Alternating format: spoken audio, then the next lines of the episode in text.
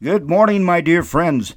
I'm Pastor Dewey Modi, the Windom Revival Radio Program, fggam.org, fggam.org. So, what you think of the revival? Kind of a strange thing for me here. I'm recording this on Monday, November 6th. I'm flying out to Albuquerque on November 7th. and uh, I'm recording this early for you, so it plays on Sunday after the revival. But we want the revival to continue, don't we? I pray that you were there. I really do. I pray that you now have more love for Jesus than you've ever had. I pray now that you love your neighbor more than you ever have.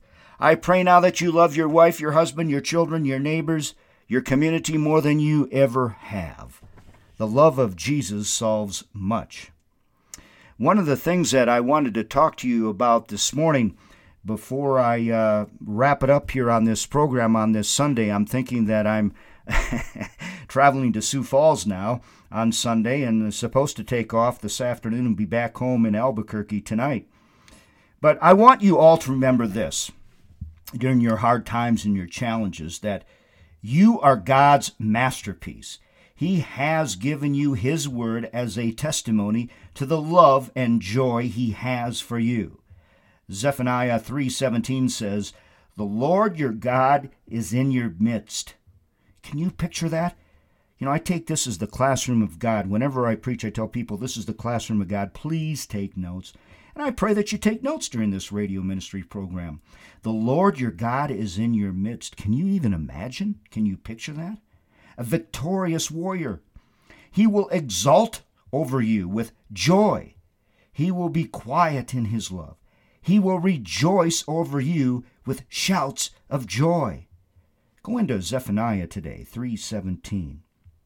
One of the things I want you to remember, my friends, is that the peace of God is the fruit of oneness with God. The peace of God. And we all should be after the peace of God, right? The best pill in the world is take the peace of God. The peace of God is the fruit of oneness with God. God rejoices over you and is transforming your life to reflect His goodness to others. He has an awesome plan for your life. You are not yet what you will be when you step into the eternal peace and presence of God. 1 Corinthians 13:12, 1 John 3:2. Until that time, God is patiently molding and shaping you into the image of His Son. Therefore, you never have a reason to give up. Galatians 6 9. You are not alone, my friend. You're not alone. Jesus is with you. Talk to a widow today. She'll talk to you about that, that Jesus is with you and you're not alone. Jesus is cheering you on to victory. He's at your side to strengthen and encourage you when you fix your eyes on Him. When you fix your eyes on Him and not on your circumstances, you will begin to see life differently. Instead of thinking negative thoughts, the Holy Spirit will teach you to think about the things of God, pure thoughts that honor Jesus Christ. God also makes it clear that He loves you with an everlasting love and has pledged to never leave or forsake you. Deuteronomy 31 6, 8, John 14 18, and Hebrews 13 5. He walks with you through disappointment, and when you confess your sins, he is faithful and righteous to forgive your sins and to cleanse you from all unrighteousness. 1 John 1 through 9. He has seen the finished portrait. While on your own you can do nothing, he knows that through Christ you can and will succeed. Praise God for that.